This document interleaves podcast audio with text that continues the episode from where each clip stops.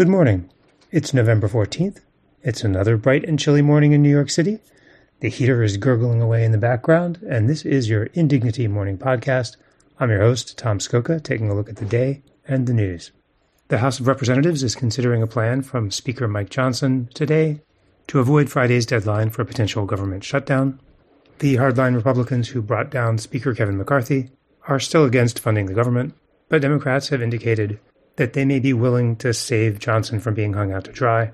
That could, the Washington Post reports, extend to the Democrats cooperating with the procedural votes to bring the measure forward, rather than sitting back and letting the ungovernable House majority demonstrate its ungovernability again. The proposal itself, according to the Post, would divide the continuing resolution into two pieces, with two separate deadlines, one in January and the other in February. The Post writes If Johnson's plan can pass this week, then Republicans can later dig in to insist on cuts to federal programs without the risk that they'd be blamed for shutting down the whole government. Not entirely clear what's in it for the Democrats then, except their unshakable commitment, against all evidence, to the idea that their counterparts across the aisle are capable of behaving themselves and passing reasonable legislation. On the front of the New York Times, the lead story is another dispatch from Al Shifa Hospital as Israeli forces close in on the beleaguered facility in Gaza Inside the hospital, the Times reports, staff was moving 36 premature babies to the only department that still had oxygen. Three babies, the story says, had died when the oxygen was cut in the neonatal ward, according to the head of the neonatal intensive care unit. An official of the Gazan Health Ministry, the Times writes, says that to care for the premature babies at Al Shifa, the medical staff is putting sheets of reflective foil and blankets over hospital beds and laying the babies close to one another to replicate as much as possible the warmth of an incubator. Four of the premature babies there were born in emergency C sections after their mothers were killed in strikes, he said. It bugs me a lot of the time to hear people appeal to personal experience to describe why they care about something bad in the world. You shouldn't have to be a father of a daughter to care about equal rights for women. And the carnage that's been inflicted since October 7th seems like it should be self evidently bad. But as the parent of someone who was a premature baby, there's something in particular that gets me about the stories of the NICU in Gaza, which is that it's very easy and obvious to say that these are babies that could die without medical care.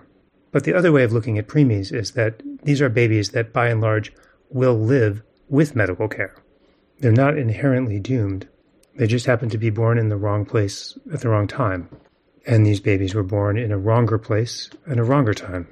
If they don't make it, it's because other people made deliberate choices that will have kept them from making it. Elsewhere on page one, there's a dispatch from Detroit about the tensions between Arab American and Jewish voters in the congressional district represented by Rashida Tlaib, the lone Palestinian American in the U.S. Congress. The piece goes back and forth between the inimical views of the two groups on the question of hostilities between Israel and Hamas, without really specifying which side outnumbers which, a question which might seem relevant both to Tlaib's political strategizing and to her obligation to represent her constituents. In the end, the piece lands on declaring that neither side is demographically representative, and that the district is more than 43% black and remains rooted in Detroit, with most household incomes below the national median and the second highest poverty rate of any district in the state.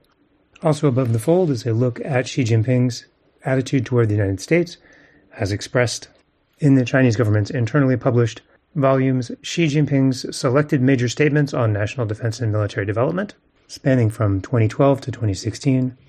The revelation, if not the surprise, is that behind closed doors, Xi voiced an almost fatalistic conviction, even before Beijing's ties with Washington took a steep dive later in the Trump administration, that China's rise would prompt a backlash from Western rivals seeking to maintain their dominance.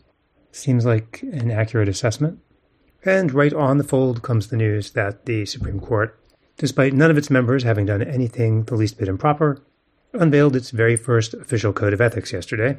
The Times reports left unclear was how the rules would be enforced, and the court said that it was still studying how any code would be put into effect. Two paragraphs later, the story continues Revelations of lavish vacations and high end gifts have cast a light on how few ethics rules bind the justices, but under the new code, it remains unclear which of those activities would violate the rules and who would decide. Here's a hint.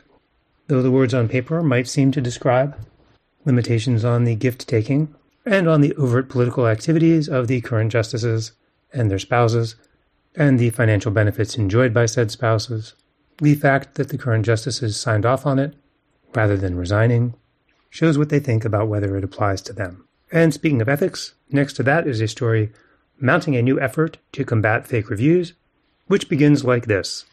After Dr. Mark J. Mormon completed a successful orthopedic procedure in 2019, his patient turned to Yelp, the review website, to share his appreciation.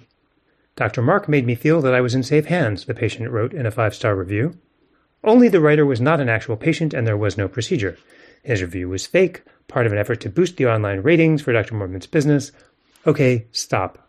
You can't write a news lead in the newspaper saying Dr. Mormon completed a successful orthopedic procedure if no such thing happened. You're still asserting it as a statement of fact. And it's not a fact. The headline already says the reviews are fake. You don't need to pretend, even for the span of two paragraphs, that they were real. It's not clever, it's just annoying and untrue. He could have been posting fake reviews after real orthopedic procedures, but if the orthopedic procedure never happened, you can't say that it did. That is the news. Thank you for listening. Please subscribe to Indignity to keep us going, and if all goes well, we'll talk again tomorrow.